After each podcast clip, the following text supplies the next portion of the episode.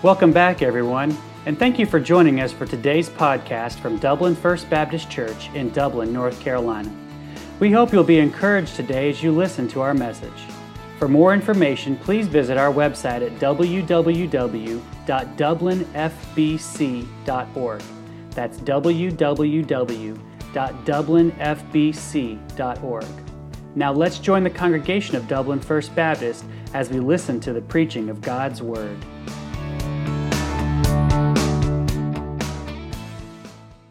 You know, sometimes you don't have to say a lot to say a lot, right?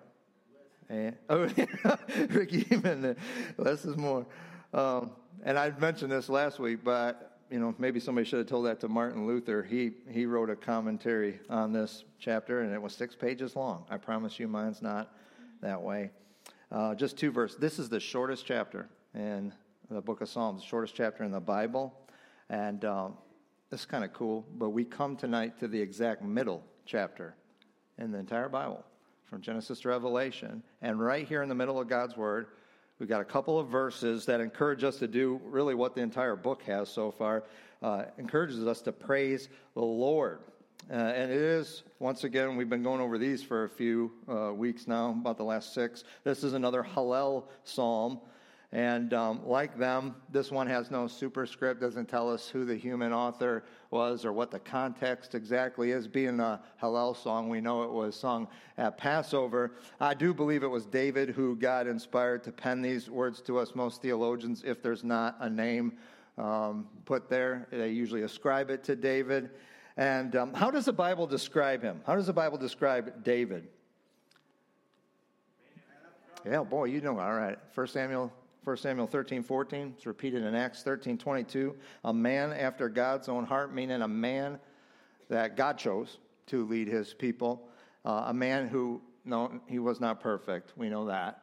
Um, but a man who had a heart that was consistently committed um, to love what God loves and to always quickly submit his will to God's. And as far as that goes, we should have a David like desire. I would say, especially in what he reveals here in Psalm 117. Let's read these two verses and we'll pray and go through it. It says, Oh, praise the Lord, all ye nations. Praise him, all ye people. For his merciful kindness is great toward us, and the truth of the Lord endureth forever. Praise ye the Lord. Let's pray. God, thank you for these two verses that you've set apart here as a, a short little song. There's so much truth in here. Um, I, we, I joke about a commentary 36 pages long, but it would not be hard to do that because your merciful kindness is great toward us, and your truth endures forever. It's your faithfulness endures forever, and because it it does. Um, anytime we talk about you or think about you or sing about you, that should endure forever as well. God, I pray you reveal um, the powerful truths that you have in these two little verses here in the middle of your word. I pray that tonight um, we want to just be more informed about what you are talking about here in Psalm 117, but you would use your word that's alive and powerful, that transforms lives. Use it to do that in our lives. In Jesus' name, amen. So, uh, I mean, we definitely can tell from verse 1 that Paul, or Paul, David, Paul had one too. I'm getting ahead on a Sunday. David had a missional, a missional desire. Um, look at verse 1. It says, Praise ye the Lord. Who? Who is supposed to do that? Everyone. All, all ye nations, all ye people. Now let me ask you a question. Do all the nations and all the people praise the Lord? No, that's not the case at all. Probably it seems like less and less, if anything. Um, now, we, we who are God's people do, not, and not the way we probably should all the time. Um, but we, we do. We've already done that even this evening. We'll do it after we go through this uh, chapter. And, and we should. We should, because that's our purpose. That is literally why God saved us to glorify Him, to enjoy relationship with Him through our faith in Christ. But no, not, not all people do that. What verse 1 is, is telling all people to do. Not all people praise the Lord, even in our own nation. In fact, I mean, there used to be more, and now it's less and less, even here in America. Um, and so God gave us a mission. He gave us a mission to see that change, a mission for us to point people to the joy that we have in Jesus, urging them to be reconciled to relationship with God through faith in Jesus Christ. And, and David's missional desire is clear here. And I hope you understand that that was God's intent for his people all the time. The Great Commission does not start in Matthew 28, 18, and 20, or Acts 1 8 with the here, there, and everywhere. It was always God's intent for his people to reflect his glory in the nations and to call them to faith in him.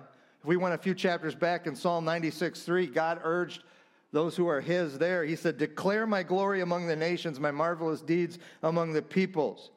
Uh, we could go all the way back to the first five books uh, of the Bible, to the Pentateuch, and especially like Exodus and Leviticus, Deuteronomy. And we can see that when God called his people out to be his people, and then he, he was with them in the wilderness, and he was going to uh, help them have victory in Canaan. And he said, The whole reason I want you to be my people and to follow my law is so that these other nations around me, so, around you, so, so that they see me and you. You're to reflect my glory to them. That's always God's intent for his people. How, how did they do in the Old Testament? Poorly. Man, not so well. Poorly. Uh, instead of doing that, they got complacent. I mean, they were quite satisfied that they were God's people.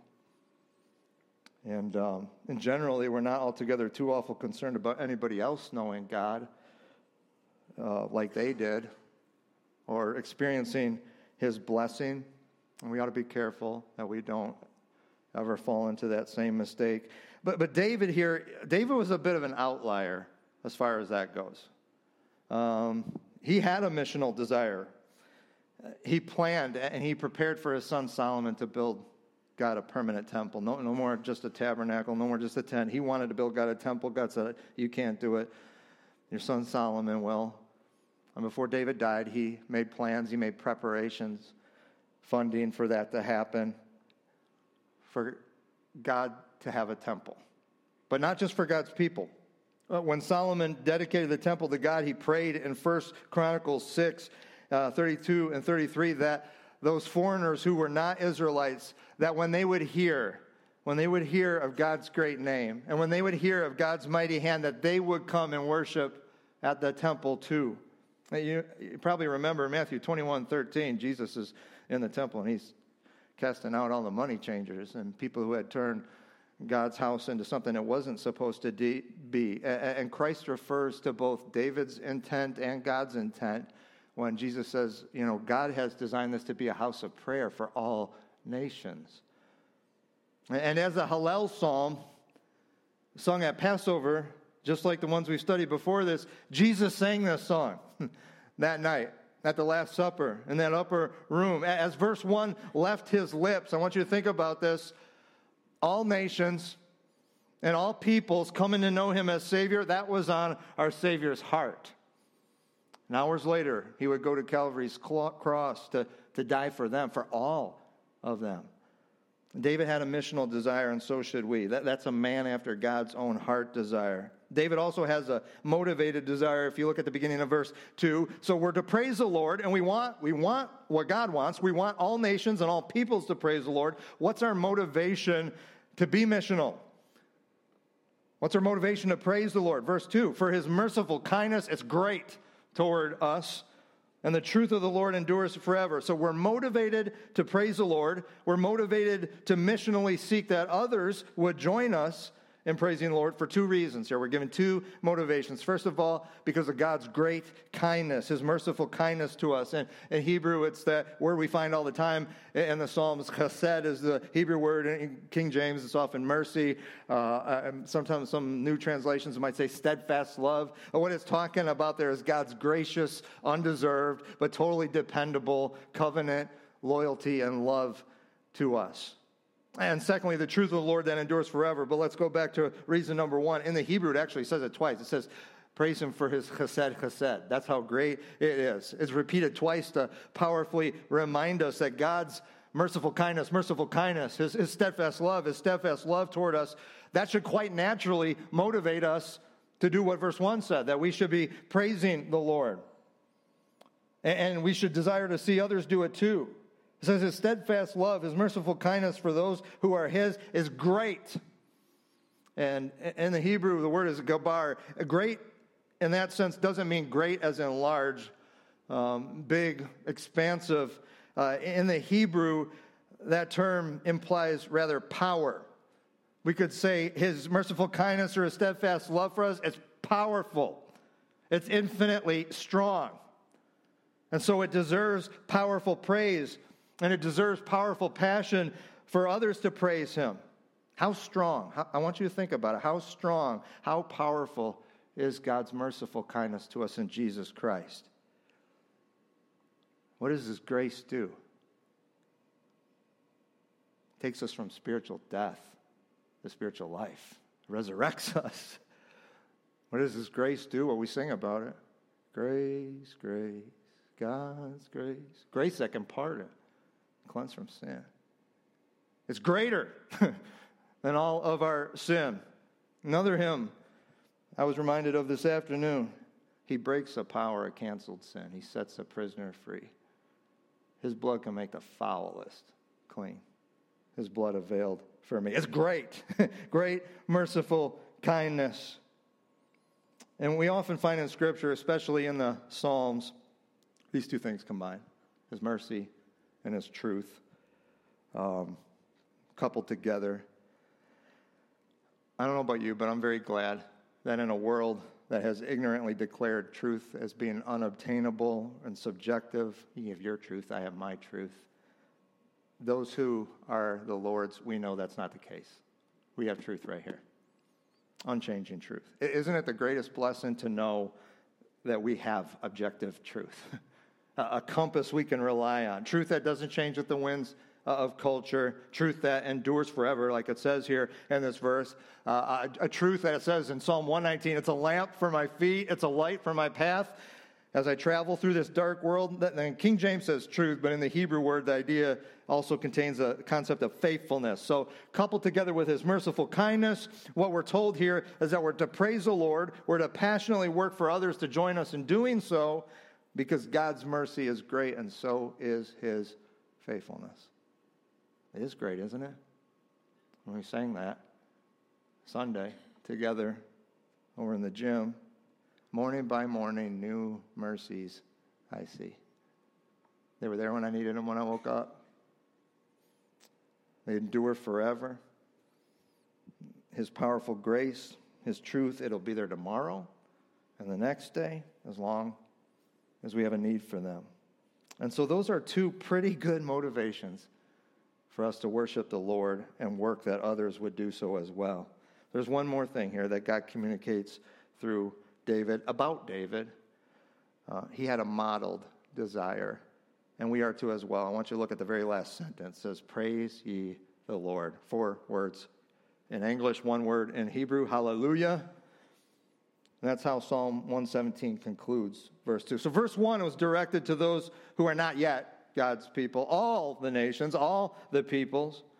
Verse 2 addresses we who are God's people. Verse 1 commanded, it, it, invited those who are not yet God's people to turn to Him and to praise the Lord. Verse 2 does the same for us who are already God's people. We're to praise the Lord, and in doing so, by our own testimony, we, we will be inviting those who are not yet His people to worship and trust in and treasure our Lord and Savior as well. I hope I, I'm being clear here. This is a modeled desire. When you and I live out uh, verse 1 and the first part of verse 2, when we praise the Lord and, and when we celebrate his merciful kindness, that's so great, and, and his enduring truth, his faithfulness to us, um, real credibility, real credibility is given to the gospel that you and I declare. And whether that's verbally or handing out a track. And, and when we, we tell people, man, uh, this is my great hope. Jesus Christ died for my sins, and I'm saved, and I'm His forever. When we tell people that, when that's backed up because our consistent testimony is one of always praising Jesus Christ, it gives some real power, real credibility to the gospel that we declare. Uh, and we do praise the Lord. praise Him on Wednesday. We praise Him on Sunday a few times a, a day together as His people. But that's not the complete, total idea here. Um, I mean, we praise Him when we come together in corporate worship. But there's, there's not any like um, clauses here or asterisks or bullet points that say, praise the Lord, just that. We're to praise Him all the time, right? No matter what's happening in, in our life. And um, praising Him on the sunny days, but also praising Him when life is really not going too well. Praising Him in the storms. Not just praising Him when we come together for corporate worship, but, but praising Him in every sphere of our life, on every occasion in our lives. That's when we give some real credibility to the gospel that we declare. I can't emphasize this uh, enough. We're reminded just in those last four words that the gospel that we share, it's either going to be powerful or it's going to be weakened based on how you and I, how and when you and I, as Jesus followers, choose to praise God. The gospel we share, it's either going to be powerful or it's going to be weakened by how and when you and I, as followers of Jesus, choose to praise God. John MacArthur, he said this You're the only Bible some people will ever read. And your life is under scrutiny every day. You might not even know people are reading you, but they are. What, what are others going to learn from you? Are you giving them an accurate picture of your God? And that's what David's calling us to, to do here. May we be men and women after God's own heart. May we be a people that, that were so smitten by the great, merciful kindness and enduring truth from our Lord and Savior that we've got a David like desire to do that one thing that Jesus asks us to do as we await his return or his calling us home. We're inviting others to join us. And may we always do that in concert with living a life of praise that would make them actually want to accept the invitation we extend to them. Said here, his kindness and his truth endure forever. And then so should our praises. And so I'm asked Tommy and the praise team to come up tonight and help us start that together, at least here this evening. His merciful kindness, his steadfast love endures forever. His truth, his faithfulness does and then so should our praises. Will you all stand and sing with them?